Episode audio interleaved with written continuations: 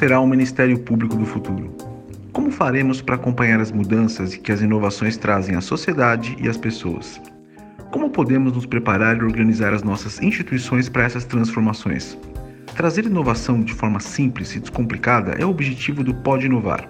Eu sou Nuno Manzano, coordenador do Inova SMP, espaço de inovação da Escola Superior do Ministério Público de São Paulo, e hoje vamos seguir descomplicando esse tema falando sobre o impacto dos ataques cibernéticos nas instituições de justiça e como as ações de segurança e inteligência têm se tornado essenciais para a proteção das instituições públicas e privadas. Prevenir é sempre melhor do que remediar.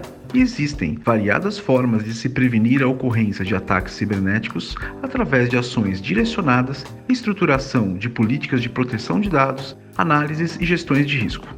No caso da ocorrência de um ataque, havendo planos de ação emergenciais previamente pensados, as tratativas e soluções tendem a ser mais rápidas. Para falar sobre esse tema, convidamos o Dr. Luiz Augusto Durso, que é advogado especialista em cybercrimes e direito digital, palestrante, professor e coautor do livro Advocacia 5.0. Cara Dr. Durso, muito obrigado por aceitar o nosso convite. Para começar, conta um pouco para a gente da sua experiência nessa área. Olá, Nuno, muito obrigado pelo convite. É uma alegria ser convidado pelo Pode Inovar, principalmente para falarmos sobre o impacto dos ataques cibernéticos nas instituições de justiça.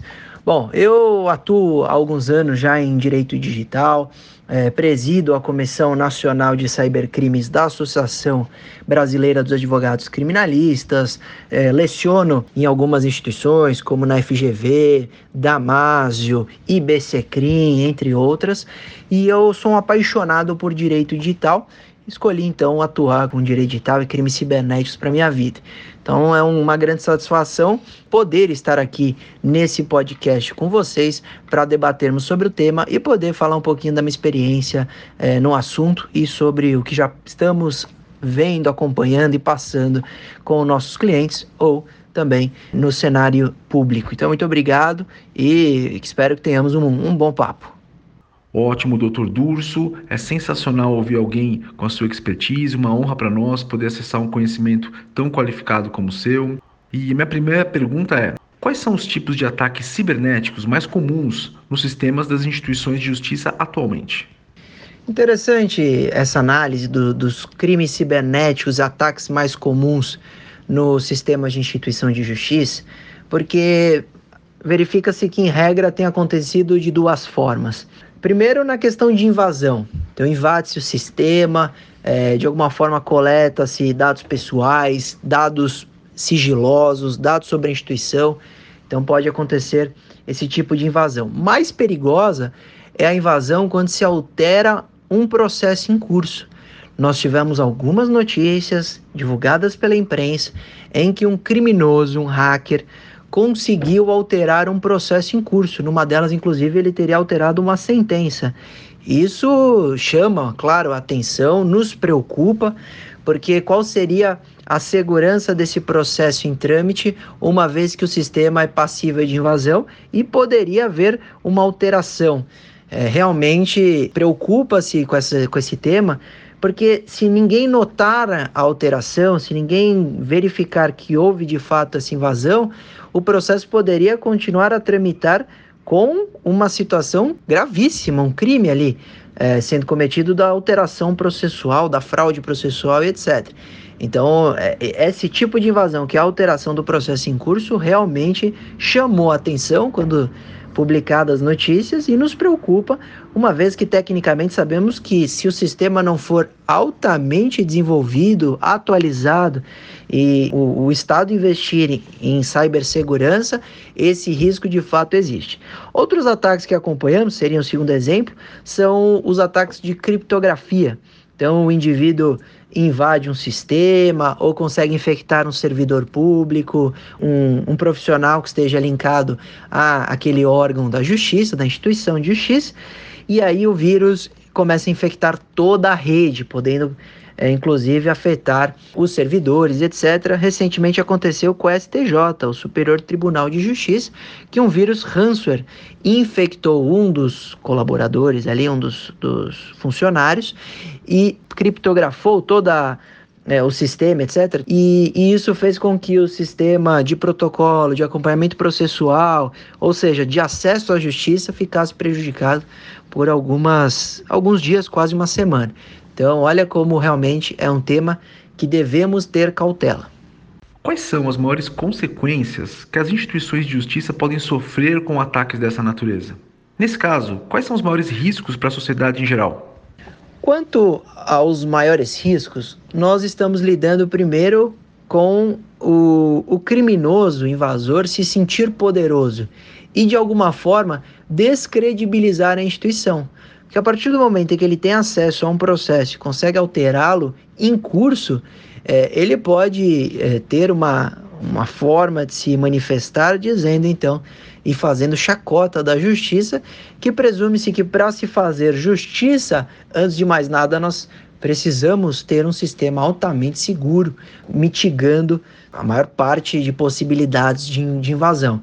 Então as consequências, elas são tanto para a sociedade, pro réu ou para a vítima, mas também para as instituições, uma vez que elas podem é, sofrer com esse senso crítico da sociedade e após uma invasão ou vazamento de dados, perder força ao ser analisada pelo público e, e, a sua credibilidade ser colocada em xeque.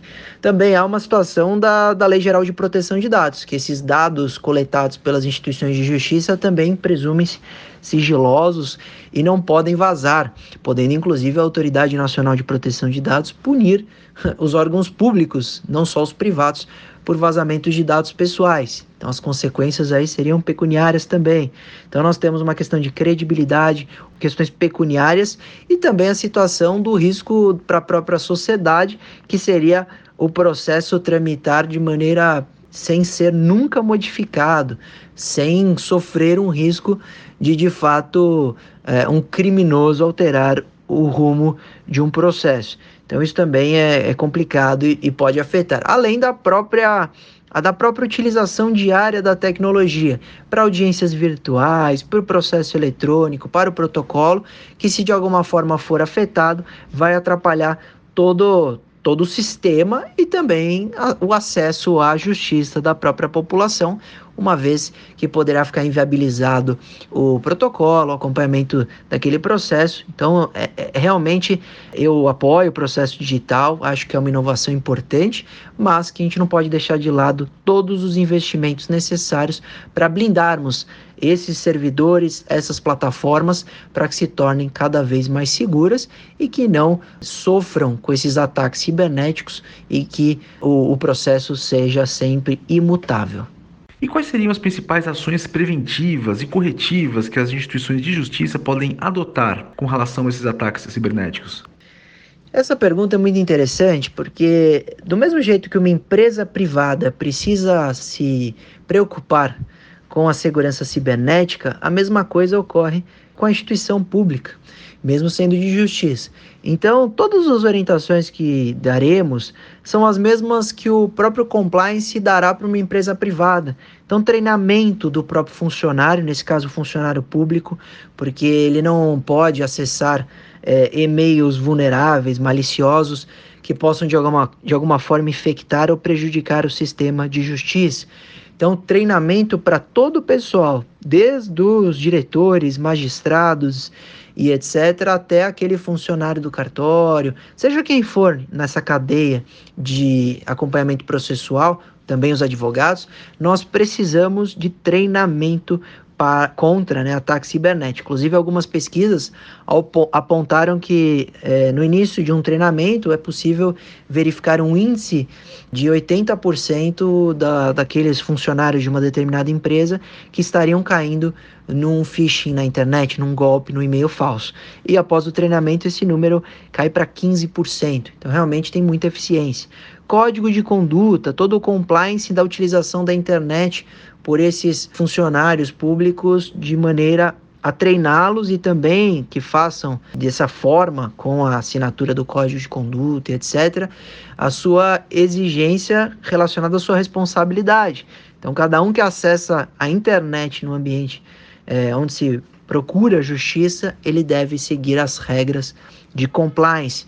Também ter muita cautela com a invasão física. Então, o indivíduo frequenta o fórum, pode utilizar às vezes o computador do servidor, colocar um pendrive, pensar em todas essas possibilidades para blindar o sistema também de uma invasão que seja oriunda de uma questão física do indivíduo invadir um cartório, plugar no dispositivo informático. Então, realmente, o, o poder público aí, a justiça, precisa adotar medidas preventivas em questão de educação e também questões tecnológicas. Quais são os maiores desafios da prevenção de ataques cibernéticos aos sistemas de justiça hoje nos próximos anos? Bom, os maiores desafios são exatamente todos esses que nós abordamos. A demonstrar que precisamos realmente é, confessar que vivemos nesse momento de alta vulnerabilidade de todos os sistemas, mesmo os privados, tanto os privados como os públicos, e a partir do momento em que sabemos que existem todos esses riscos, precisamos lidar com sinceridade, da forma mais eficaz para combater esse tipo de, de invasão, esse tipo de alteração, esse tipo de ataque às instituições de justiça, seja o Ministério Público, seja o Poder é, Judiciário, seja a própria advocacia. Então, todas as orientações que eu dei valem também para o poder público, para o Ministério Público, esses treinamentos e etc.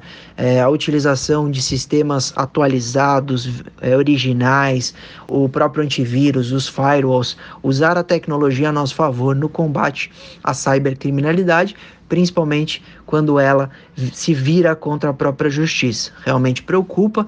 É, do mesmo jeito que o indivíduo pode alterar um processo em curso, ele poderia é, alterar uma petição do promotor, o sistema do promotor, prejudicando e tentando estimular, por exemplo, que um colega, advogado, perca um prazo. Realmente são vários os tipos de ataques que podem atrapalhar, prejudicar o réu é, a vítima ou o processo em si, o devido processo legal. Então, encarando essa realidade que existe, nós sabemos que devemos investir cada vez mais em cibersegurança, procurando um cenário cada vez mais é, eficiente, mas também seguro. Então, eu queria agradecer o convite, foi um grande prazer e fico sempre à disposição para o debate. Um abraço, muito obrigado. Nuno. Muito bom, muito obrigado, Dr. Durso, por compartilhar conosco a sua expertise tão qualificada nesse tema. Sem dúvida, cumprimos nossa missão de descomplicar a inovação, mais especificamente o impacto nos ataques cibernéticos nas instituições de justiça, e assim estamos cultivando a nossa cultura de inovação. Termina aqui o Pode Inovar, aprendizagem simples, rápida, mas aprofundada com a Escola Superior do Ministério Público de São Paulo. Não deixe de seguir o canal para receber os nossos programas de maneira automática no seu tocador preferido. Até o próximo programa.